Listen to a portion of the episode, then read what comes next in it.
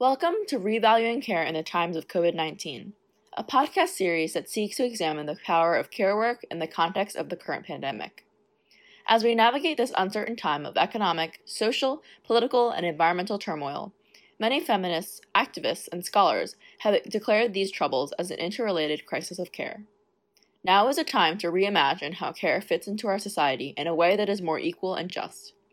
This podcast is part of a broader network of thirty scholars from sixteen countries called Revaluing Care and the Global Economy, an ongoing project funded by Bass Connections and the Gender, Sexuality, and Feminist Studies Department at Duke University. The Revaluing Care project is developed along three lines of research: metrics of care, governance, and social practices.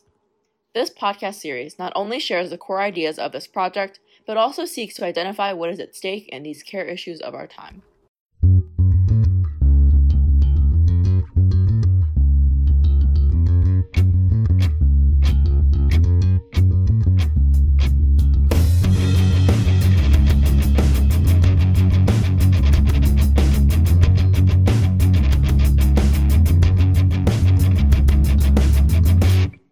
In twenty nineteen, I taught a course on the regulatory state, and we talked a lot about essential workers because we, we were in the middle of a government shutdown in the United States, um, and that was a defining piece of that conversation.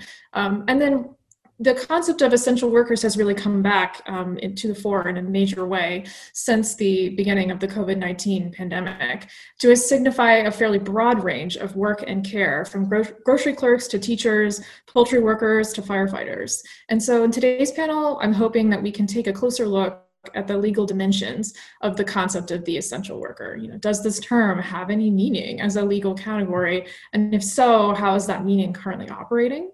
Um, and if not, how might we kind of imagine what this legal category might look like in a way that would adequately value the care work that essential workers perform? And I think this is especially important and timely, given that many of today's essential workers lack a lot of the basic labor protections and job security, even as, as um, Professor Olcott mentioned, they're publicly lauded for their service and sacrifice. So by the end of today's discussion, I um, hope we can have a better understanding of where essential workers fit into local and international law, and maybe begin to sort of understand why it is that our most valued workers are so often the most vulnerable.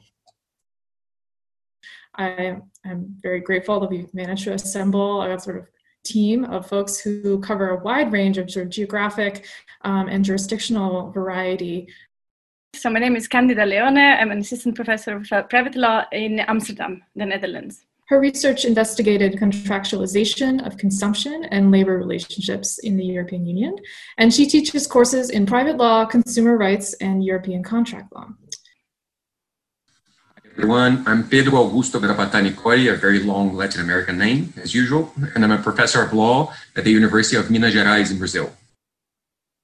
And he's been a visiting researcher at the International Labor Organization, the Institute for Advanced Studies in Nantes, and the University of Strasbourg. And his research generally focuses on social law theory, precarious and informal workers, as well as inter- the intersections with gender and sexuality. Hi there, my name is Supriya Routh. I'm a faculty member at the University of Victoria, Faculty of Law in British Columbia, Canada. Supriya's research interests include international labor law and atypical or informal workers in the Global South. Um, his current research explores the role of human rights guarantees in informal and precarious workers' aspirations, as well as innovative workers' organization initiatives in the Global South.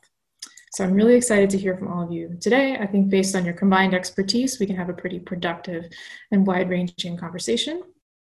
To get us started, really easy, simple question. In one sentence, how would you define essential work? Let me try and explain uh, what essential work is uh, pretty quickly. And my references here um, are going to be British Columbia. So the first one is um, how essential services are defined under the British Columbia Labor Relations Code. And second one is how it's defined under the Emergency Program Act. Emergency Program Act is what is invoked right now during COVID. So first, let's look at what, uh, how it's defined under the B C Labor Relations. So essential services are those that are central to the health, safety, or welfare of the residents of British Columbia, and absence of essential services pose immediate and serious danger to the health, safety, and welfare. So part of the Labor Relations Code.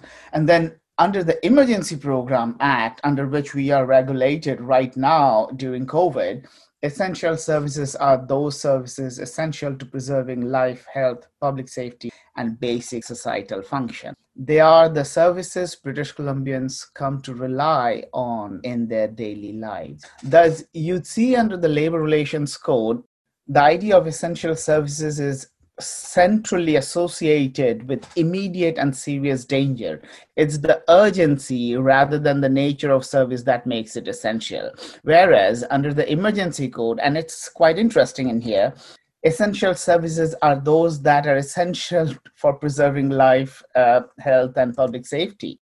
The definition does not include that urgency component. Yeah, I think that's a great, a great sort of like distinction. So Pedro, give us, give us one sentence not written by a lawyer with a million clauses. That's a very tricky one, Ashley, right? You know that. For me, from the legal perspective, there is nothing to say in itself. There's nothing essential about the definition of essential workers. So it might be a very mysterious and open phrase, but uh, for me, uh, uh, the point of departure on the legal reflection should be Uh, that the, the category essential worker and essential workers are both very politically uh, influenced and uh, defined in the context. Brazilian law has always defined uh, what is uh, outsourceable uh, in terms of work uh, regarding their essentiality to the employer. So if you have an activity that is very strongly connected to the ends of your uh, enterprise, for instance, uh, if you're a restaurant, you cannot uh, uh, in principle outsource cooks. Or uh, if, if the activity is connected to what we call in Brazil, uh, the end activities, this is considered to be essential. Uh, so, uh, and after two thousand seventeen, in our labor reform in the country, uh, the claim of essentiality uh, regarding the work has changed completely. And so first, all the unessential work Uh, could be outsourced, resulting uh, resulting in more precarious arrangements of work. And usually those kinds of works are the ones that are now claimed to be essential. For instance, cleaning and conservation, and uh, so those are were the first ones to be outsourced. But now what, what we've seen is that um, uh, after the uh, two thousand seventeen reform, uh, our country started to treat all kinds of work as unessential to the end of the, uh, of the uh, enterprise. So we have uh, now... Uh, Uh, if you own any kind of company, you can outsource basically everything. So there is not anymore a distinction between essential and non-essential for the purposes of uh, of uh, uh, of outsourcing. I would like to start with the, the where Pedro left, really. So the, the idea that this is a notion that is very much a contested notion in a way. Um, so um, I think one interesting thing that I stumbled into, um, and it's also nice that uh, that you, Ashton, started with the, the shutdown last year, um, and that um, the notion of essential workers is very much not new, and it has emerged in uh, in different places. And when I was looking, I was looking around at the jurisdictions in Europe Then I, that I know a little better. So I went to look at my home country, Italy. Um, I looked a bit at what had happened in the U K, and I looked at the country where I live, uh, the Netherlands. Um, and one interesting thing is, uh, um, I know there were different, uh, well, definitions or different sets of wordings used in in the different contexts. But if you look at uh, uh, Italy, for instance, the notion of essential workers is not so relevant as the notion of essential services, indeed. And this was a notion used in order to reduce the right to, to or limit the right to strike. Uh, Uh, traditionally. So essential services were the area in which the right to strike was severely compressed. You had to announce a strike, get authorization, and so on. Um, whereas in the U K, the notion of key workers, which has been used throughout the pandemic, uh, actually connects to a very different uh, problem, and namely that of housing. um, with the, the well, a housing crisis or the, the uh, exploding prices of uh, uh, accommodations in certain parts of England over the past, or the U K over the past decades, uh, and then a set of uh, support schemes that have been put in place by the government in order to allow such key workers uh, w- with a, a low income and still need for housing to come and work where they were needed through supports for um, mortgages or um, additional pay and so on. So um, the, the story of the terms is rather different if you look at the different places. Well, the, an interesting thing is that uh, I thought it was interesting that uh, the uh, Canadian Um, example started with an actual definition, because we didn't have any definitions. We had very long lists, um, and these lists of sectors and jobs and occupations, um, you know, they were, like, if you look at the Italian list, it comprises ninety-nine items with a number of sub-items. Uh, however, if you try to organize uh, this uh, this knowledge, I think it comes to two elements. Some sense that is more recognizable, that is the core infrastructure of uh, society, and what is understood as this core infrastructure does change quite a lot depending on the jurisdiction. So in Italy, certain areas of the manufacturing uh, uh, sector were really crucial, whereas of course manufacturing is not that core of a thing uh, in, in the Netherlands, where financial services are, for instance, something that uh, was much more crucial to the uh, well, infrastructure. But um, on the other hand, and this is most clear in, uh, in the English uh, definition, there was a question of what is crucial to the response to the virus. Um, and there you see the, um, the, the emergence of other categories like um, the N H S or healthcare workers uh, or workers in the broader care sector. Um, and uh, teachers, lecturers had, in this sense, this was uh, what sparkled my interest, a sort of an ambiguous role, because it is a bit unclear. Do we consider education as a part of the crucial infrastructure? Uh, because, you know, we do need to go on teaching and uh, getting pupils through the system, or are they part of the, as uh, the, the virus response? Because if kids are not in education, uh, then we actually need to ta- to have them at home, and their job, their Uh, parents cannot do go and do other jobs that could be uh, more uh, you know, crucial in other ways. So uh, this is something that uh, has been, I, I would say, probably, if like thinking along in the context of the pandemic, I would see these two aspects: on the one hand, the traditional core infrastructures, uh, and on the other hand, the yeah the, core, the virus response, and uh, what these meant, and the overlaps, of course, uh, are a, a matter that could be investigated further. To follow up on Candida's point, uh, that there are actually a list of essential workers, and um, I do have a website open and right in front of me where the government of British Columbia defines what are essential workers, and I'll only give you the headings of these workers um, and see whether uh, it makes sense or not. So essential workers would fall under these broad categories: health and health services, uh, everyone. Nurses, doctors, uh, anyone related to health. And then law enforcement, public safety, first responders, that's the second category, and emergency service personnel, vulnerable population service providers, critical infrastructure, food and agricultural service providers, transportation, industry and manufacturing, sanitation, communications and information technology, financial institutions, and other non-health essential service providers, in, which includes me. As a university professor, I am an essential service provider. So can you imagine any category of work that is left outside the definition of this essential? So my point here is, and this uh, nicely follows uh, the, uh, after Candida's list of essential workers. Yes, there is a definition, and then that definition, particularly under this Emergency Management Act, gives enormous amount of power to the executive to define what essential is. And now the government and the legislature is telling us everything, all of these things, including transportation, uh, construction industry, communication, financial institutions, all of these are essential. It's fascinating that how we are defining essential under an emergency. Every work is essential. On the idea of, uh, of the lists that limit uh, in a way the, the uh, or define in a way the idea of uh, essential workers and their historical use as an anti-worker, especially anti-collective organization of workers, uh, dispositive on labor law. Uh, but it's interesting to see that the, the I L O has refused to offer a definition that it's broad and open, and then they will put elements uh, in order to define previously what uh, what, is, uh, what uh, essential services are. And the list has also an opposite list.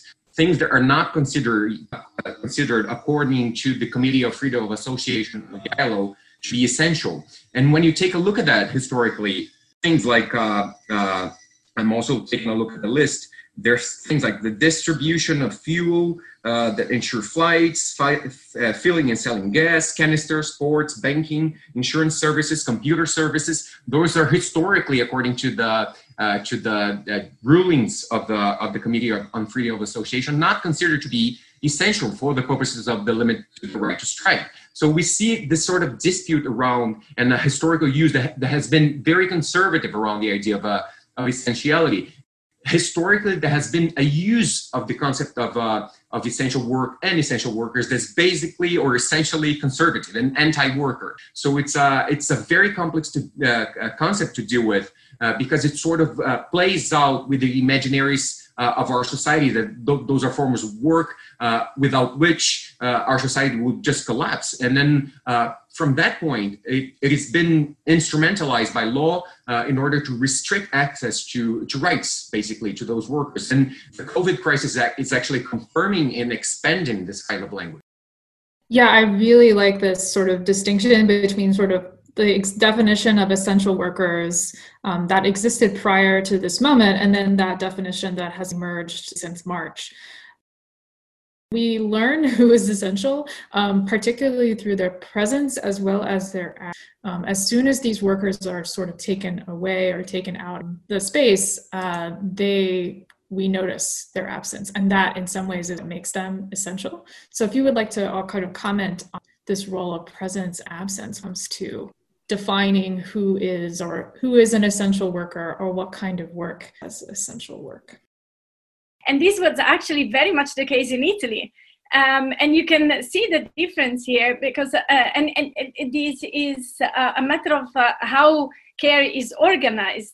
And uh, um, you know, in the other countries I was looking into, um, retirement homes are a much bigger thing, and uh, institutionalized care is a much more important component than in Italy, uh, where most of the care for the elderly is actually done at home, either by family members or by mostly women coming from Eastern Europe who are imported uh, into Italy to do these jobs, right? And they usually, with interesting risks, for, both for the workers themselves and for the elderly people they were taking care of, right? Because um, they, in, in this context, informal context, they, the workers were not uh, obviously not equipped with uh, P P Es and uh, uh, other uh, forms of precaution that would make their work safer.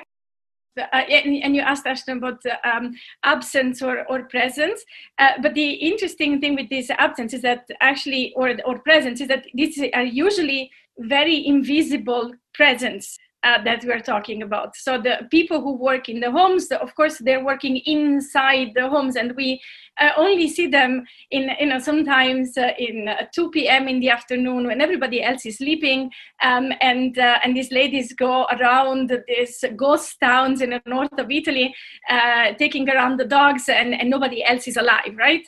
Um, so it, this is uh, uh, the, the the very intimate dimension of uh, of this work, but it applies in a very similar way to a lot of the other positions that were considered as uh, well.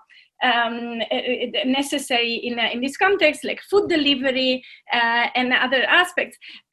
What totally struck me was that um, the Italian list also included professionals, like lawyers, accountants. They were also considered as essential workers who had to keep their business open under the regular conditions for no particular reason, um, except perhaps, you know, some sense of utility. I, I, I found it really interesting that uh, they would actually lobby to be on the list. For, for what reason, this is a bit unclear, except perhaps uh, for the possibility to keep their own employees uh, going and, and working with them. But, but it's, it's a very strange uh, constellation. And then the question is, do you recognize the essential workers by uh, the absence? Because the moment that they would disappear, I'm not sure, right? So if you look at, at this uh, list, the first, uh, like all the um, points that Pedro considered as, as particularly uh, contentious, like, uh, um, you know, uh, uh, gas supply and uh, um, industry and I T and so on, these are all on the list of the crucial processes in the Netherlands. You draw this important distinction between the ways that the essential category can both devalue labor and the laborer, um, but also in some ways, especially for domestic work or things that were not previously identified as work, can actually add, create value or pre- show how work can be valuable. Of what is so some people get to be defined by others as essential workers and therefore sent to the front line to work. And some people in the political process actually get to attach that definition to themselves. I am, in a sense, I'm happy that more and more people are lobbying to be in that list and government is conceding to uh, uh, their demand. And it kind of suggests uh, here in B C, it's a very popular place for people to come and live in or own a house because it's beautiful. The temperature is just right and it's ocean everywhere. It's it's amazing. So uh, construction industry is uh, in demand. So um, in March or April, when real estate agents were trying to be in the list of essential professionals, uh, there was some discussion of why they need to be there. And then the government did concede to their demand that they need to be in this list. In a sense, I'm, it makes me happy that the legislature and the executive here is conceding that, look here, every work is essential for the maintenance of life, health, safety, and all, all of that, which means that we falsely categorize them as non-essential when an emergency is over. So I like the fact of inclusion of all these activities in essential, but here's the other piece of the puzzle. Uh, we, we we were talking about uh, the distinction between government and private employers. And here's what judges uh, say uh, when they're engaging with the idea of essential. So uh, B C Labor Relations Board, they interpreted essential with reference to the demand side of the market, not the supply side of the market. And you would all know that workers stay in the supply side of the market. And here's how uh, the board judges decide, uh, the quasi-judicial authorities. So the public is either the taxpayer for government services, that is the employer, or they're the shareholder for private em- in the context of private employers. And therefore, we need to declare it's essential in view of its public role. And you would see the judges categorizing public here either as taxpayer or employer for public services and or shareholder for private. The focus remains, for essential service definition, the focus remains public interest, which should not be impeded either through strike or lockout. Now, when COVID nineteen um, outbreak happened, particularly in uh, elder care centers, so there were flare-ups in one elder care center, so everyone would have COVID and there'll be many deaths reported. The government by law restricted nurses work, working in different care centers so that they don't end up spreading the virus. So they now, if we question back, why would nurses or healthcare officials need to work in five different places? That's because their aspirations and need and needs are not satisfied in one place. As a worker, they did not make enough in one place, or their securities or their uh, insurances were not enough in one place, so that they'll have to venture out to work in different places. It's only when they were spreading the virus by working in five different places that everyone realized, oh my gosh, this is dangerous. And now they are restricted to work only in work. one place. So even if we think in terms of profit maximizing, uh, self-interest based argument, and I uh, uh, even when we think in terms of market, essential really means what is absolutely necessary throughout the social life, not only in terms of emergency. That when we talk about essential, it's actually all services. Well, perhaps not a Swiss holiday, but apart from that, most of the services are absolutely essential for our well-being and lives. I stop. Uh, can I ask what happened with the loss of income for these nurses? Well, they are receiving right now what is called a hazard pay. And uh, there is already talk that that will be stopped soon. The thing with domestic work that sort of reconnects, reconnects this uh, this, ne- this necessity of uh, rethinking the idea of uh, essential workers sort of brings that all up together. Because um, what we've seen historically is that the category of workers, not only domestic workers, there are informal or informal work relationships, unpaid care workers, which according uh, who according to the I L O are the largest category of workers in the world by far. There are six hundred fifty uh, million uh, unpaid full-time domestic workers in the world, or care workers in the world. So uh, uh, we're actually dealing with the process of, of institutional acknowledgement of this kind of work, that it's been there and it's been uh, uh, invisibilized, and now it's claiming to be essential. So we have, if we have something before the law that sort of claims the idea of a condition of essentiality, it's different from the historical uses of uh, of Of, of those lists, including excluding for uh, for the for the purposes of uh, uh, outsourcing or the right to strike, or to inhibit uh, uh, certain uh, social struggles around services that are considered to be uh, uh, publicly or privately essential. Uh, we have a new scenario in front of us, and I, I think what we need maybe to do in the legal field is sort of think essentiality in the way Uh, the post-colonial uh, tradition thinks.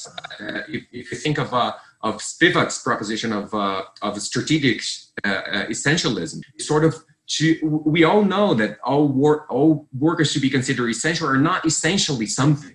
But uh, if we temporarily take this condition and sort of present it to law in a way that is, is strategically conceived Uh, and attached strongly to rights such as uh, pays for this condition, or access to uh, uh, fundamental social rights. For instance, unpaid care workers are recognized to be essential, and they do have access, for instance, to retirement or things, uh, dangerous ideas like this that sort of dr- uh, they draw upon uh, this condition of essentiality that uh, is Uh, in itself a very disputed one, but th- then again, uh, uh, uh, we have a historical window of representing that uh, to law, it seems to me, and uh, maybe uh, the direction of, of recognition of pace uh, or access to specific social rights to uh, to what what it, the workers that are now being recognized to be essential might be a good path. I, I'm a bit curious, though, in which direction this goes. So, what what, what comes first? Because it, it seems like so. It, it could be it could be uh, that on the basis of this, you're already in such a position that you can make such a such a strong claim. Uh, but I also see it operating the other way around. So, the struggle for recognition of uh, you know this kind of work as essential work when it's actually not normally considered as as work. Um, so, take the the example. Example of uh, of Italy, uh, where the, um, the the teachers were considered essential workers, uh, but no accommodation was made for childcare of these people. So in, in the other countries, so you know, uh, in, uh, in this may all be very uh, very luxury problems. But uh, if you look at the Netherlands or, or England, the main reason why um, the key workers were defined and listed by the government uh, was the provision of childcare. So childcare access to schooling was secured for the children of uh, uh, key workers, both in the U K and in the Netherlands. Um, on condition that both parents were uh, actually key workers, even though in the Netherlands we knew, uh, you know, that hiddenly you were allowed to also send your children uh, to the daycare center if only one of you was uh, a key worker. Um, and, and this was just not the case in Italy. Eh? So in, in Italy, schools closed, and that was it. Uh, and uh, no matter what kind of essential worker you were, you did not have access to any form of structural or institutionalized care for your kids. Um, what doesn't seem obvious to me, that you can unlock this mechanism of recognition of a whole, like of care work out of the pandemic, when actually when the structures of care work are so in deeply ingrained in, in one system or more systems. And I uh, and I do tend to think that probably if we look at globally, you know, the case of Italy may be a little more representative than the case of uh, the Netherlands. Fully agree with you, Candida. It's very, it's, it's, this was me trying to uh, sort of uh, stimulate uh, imaginaries around the, the idea of uh, this concept that is very, uh, it's been mobilized over and over again to make people go back to work. And uh, and the thing with uh, with care for me is a very important one to, to say is that uh, uh, it's been always there as an essential part of all the arrangements that uh, put people to do other kinds of essential work. And then in itself, there's a there's a claim. For instance, there's a book on uh, a South African uh, jurist, has a very uh, uh, strong one. It's a it's a collective uh, organized book that's called "Undervalued, Exploited, and Essential: Domestic Workers and Their Rights." So there's a claim uh, around law on domestic workers and paid and unpaid uh, to be recognized as essential. So it's uh, and it, it's it's a it's it's a historical process that's, that's bringing up uh, institutional results. I mean, if you if you go through the publications of the I L O of the of the past year or during the pandemics, it's always a discussion also on that. But if you can try, I mean, this is purely speculation. I'm sure it is, but there's strong historical claims of uh, attaching some sort of social rights recognition to the condition of essentiality of, of unpaid care. And uh, we, uh, and uh, the funny thing is that in a country like Brazil, we have the, one of the most horrible and conservative governments you can ever imagine. Uh, the idea of guaranteed income became a, a, a massive thing in the country. It was imposed by the, uh, of course, the COVID agenda. And it's sort of uh, put in the center of the debate. And now Bolsonaro is sort of uh, in a very uh, a precarious political situation because he, uh, from the beginning, didn't want to do it. And then he wanted to do it in a very uh, uh, small amount. And now he's sort of hijacked by the political effects of that.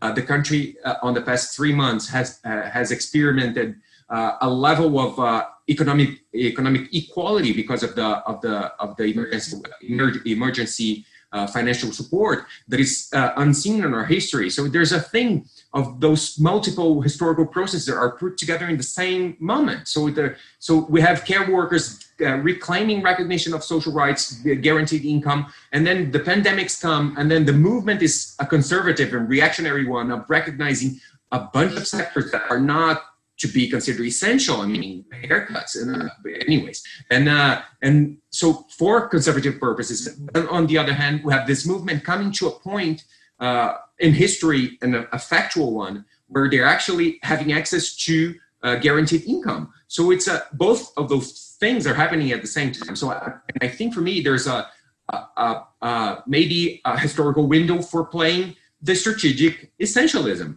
And, and in terms of, uh, you know, you, you you speak of unpaid care workers as this broad category, there's uh, sort of becoming this essential thing in order to put forward the debate on, uh, on the legal dimensions and constraints of, uh, of, you know, access to social rights to essential workers. But it's only speculation, I agree with you. It's just like, it's just, uh, maybe wishful thinking, I don't know. No, no, I, I have to say I like the idea, especially the idea of playing the essentialist card on the contingent essential designations, right? So the more this gets observed, the more it actually does the, the, the game. So I can totally see that once you start this game with the beauty parlors, you have a great card, like you actually have a great game in your hands. I'd love to hear more about situations where people are using the category of essential worker. It, it, it clearly is used a lot to restrict labor rights, but the, the and maybe this is a question that's coming particularly out of a place where we have such a weak welfare apparatus and such weak labor protections, legal labor protections. I, um, so I'm wondering if there are ways that um, the, that category, if there's places where it's being used to assert greater legal protections um, for, you know, Shubra mentioned hazard pay for nurses, but but more extensive claims to things like hazard pay, improved health services, um, more robust labor protections than they might have otherwise. For example, protections that you won't lose your job if you miss if you miss work time, that sort of thing. And and I suppose in part, uh, you know, one impetus behind this whole series is that I am seeing COVID as uh, a possible opportunity to kind of push open the door a bit on labor rights for both paid and unpaid workers. Um, so, so I, so thinking about that also in the realm of um, of non-market care work that that that Pedro's been talking about. Respond to that. Uh, Jocelyn, I found it really interesting that uh, the intention being pushing open the door. Uh, I remember a couple of years back, I gave a paper on social reproduction at Queen's University in Kingston uh, in Canada.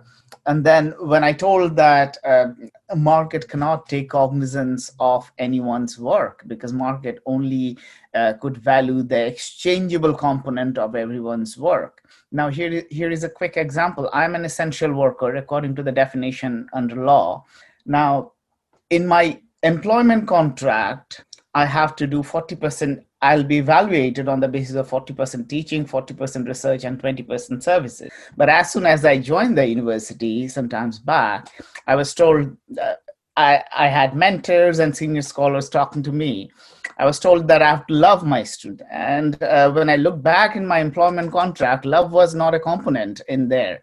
So I was not appointed to love my student. I was appointed to teach, research, and do services. Now, uh, and my argument was this love component market could never compensate for.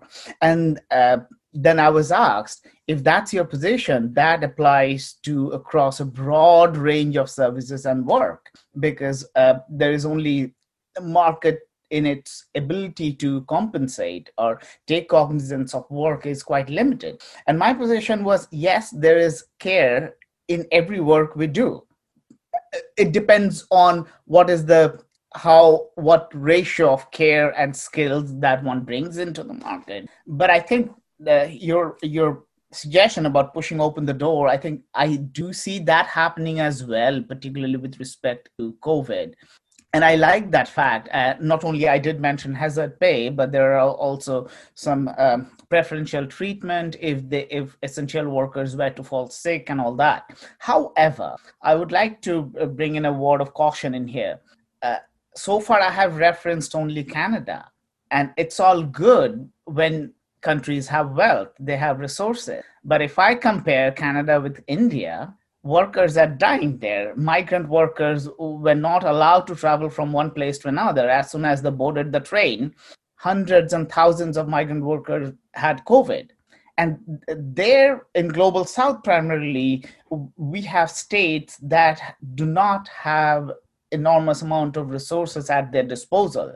So their means of promoting workers' rights and workers' interests are primarily by means of the market, because a state it has a very limited capacity. So in expanding, at least during the time of an emergency, in expanding the nature of rights, it's difficult and it's contingent upon resources. Uh, uh, and that takes us to a much broader problem, because these states in Global South, they have been made to commit to uh, the international market regime. So neoliberal market regime, they have been made to commit to, which meant that over the last twenty-five to fifty years, what they have done is they have destabilized the state-based mechanism that had taken cognizance of worker and that had been means to redistribute. So uh, I, I think when we are talking about pushing open the door, we also have to be cognizant about that there are limits to push open this door.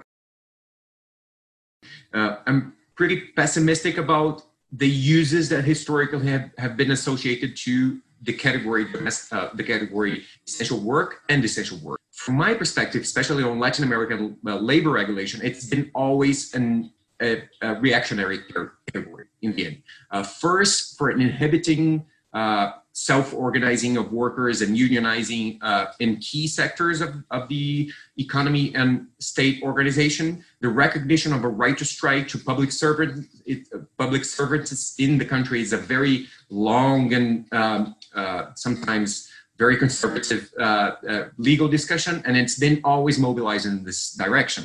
The only time that I've seen the idea of essentiality of a worker be used in a slightly different way, but no, not less ambiguous, is the, the one uh, regarding outsourcing. So back in the day, if you were considered to be a worker that is essential to the economic activity, you could not be outsourced. And that means your employer would have to have a formal contract with you directly and pay all your labor rights. So uh, that's, this was sort of the, the way those workers in a very uh, uh, relational and limited perspective were considered to be essential and had rights associated to it, the right not to be outsourced, uh, considering that in Brazil, outsourcing is a more precarious way of hiring. And uh, you have sort of a factual reduction of rights. You, you end up uh, earning less money, having worse working conditions. So the idea of essentiality was sort of uh, attached to this condition, but in a very ambiguous way, because the definition of essential workers ended up with the definition of non-essential workers, those who could immediately be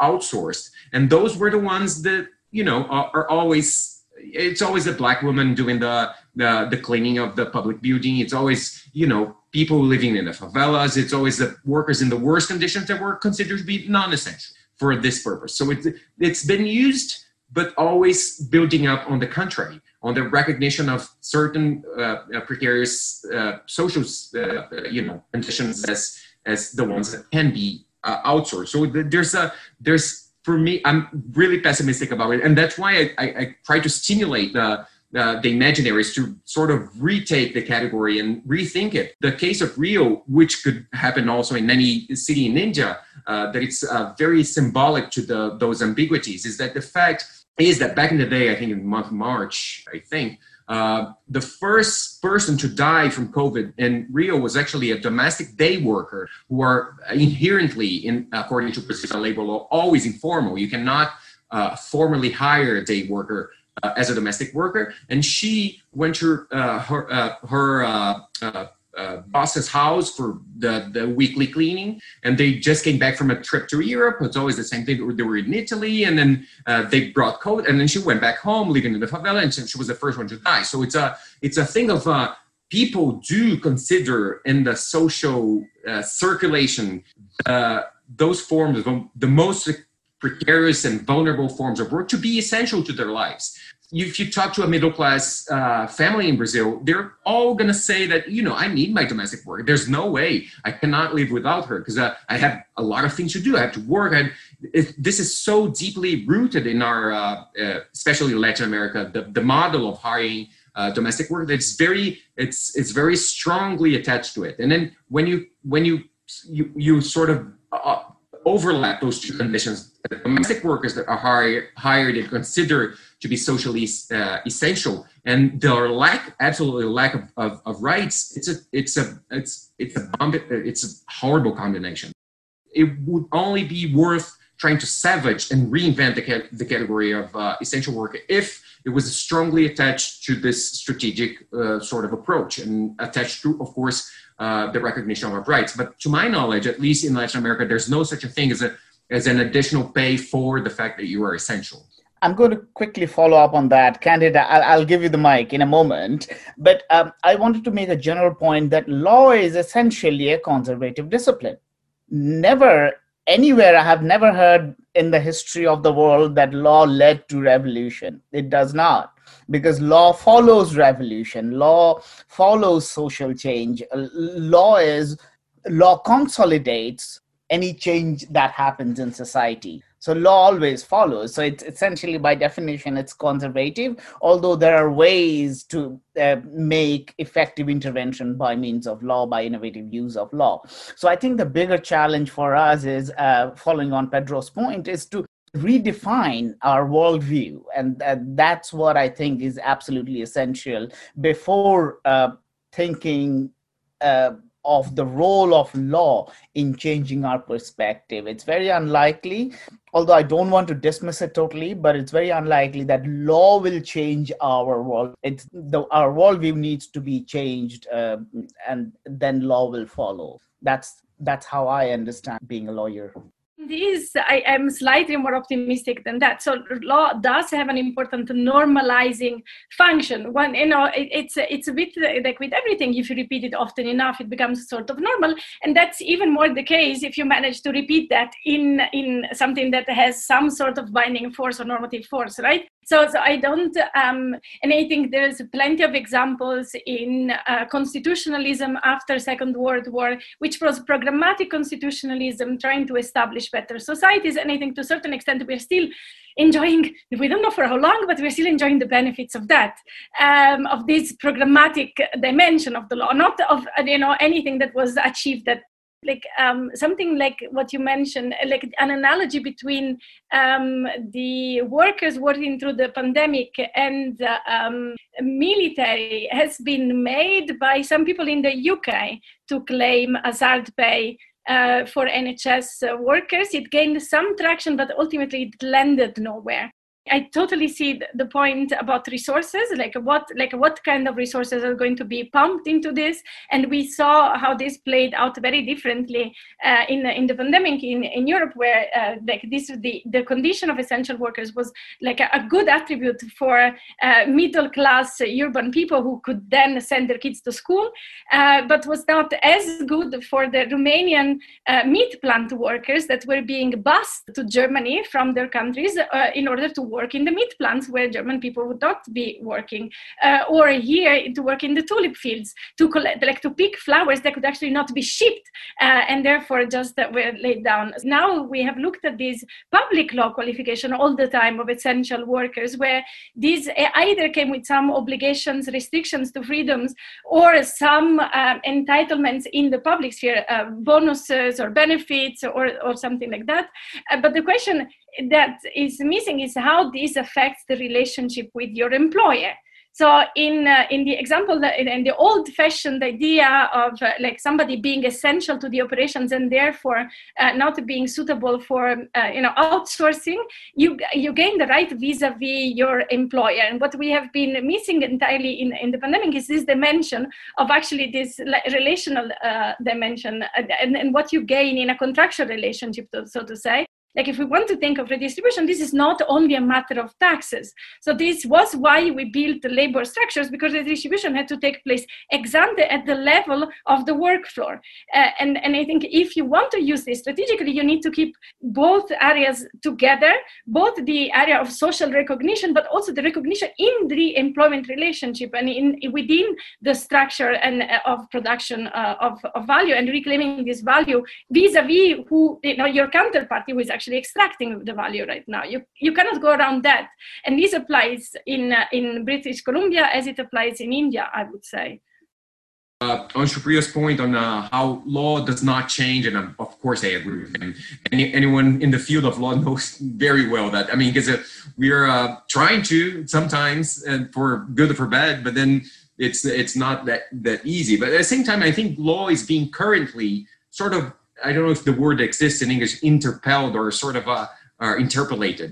I don't know. So it's it's being called upon to react in face of some historical processes that are in place at the same time in a very strange way. So I'll just like for, you know, to make a quick remark on the, it's, this is a, a series on care in times of COVID.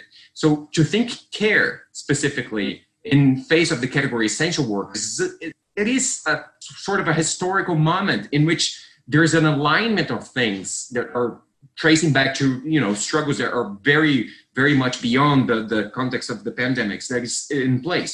When you, you see the World Health Organization uh, issue the first directions regarding the pandemics, it's always like, take care of yourself, take care of your family, take care, take care, care, care, a thousand times care. And then you see governments all around the world sort of saying in a way, or being uh, made to say, is that, you know, you stay home and uh, we'll take care of you. I mean, and uh, we, we'll give you money in order for you to take care of your family or society or whatever. I mean, you're going to have to quit working for a little bit. So it's this structure of, of, of this historical claim of, you know, one possible uh, response to the, the care crisis or the, or the dimension of not recognition of the value of care being put in place. This is big for me. It's uh, we've, we're actually seeing a lot of countries that refuse strongly to experiment a structure that attaches social rights to the process of care being put in place. And uh, this is being pushed down the throat of very conservative regimes. And uh,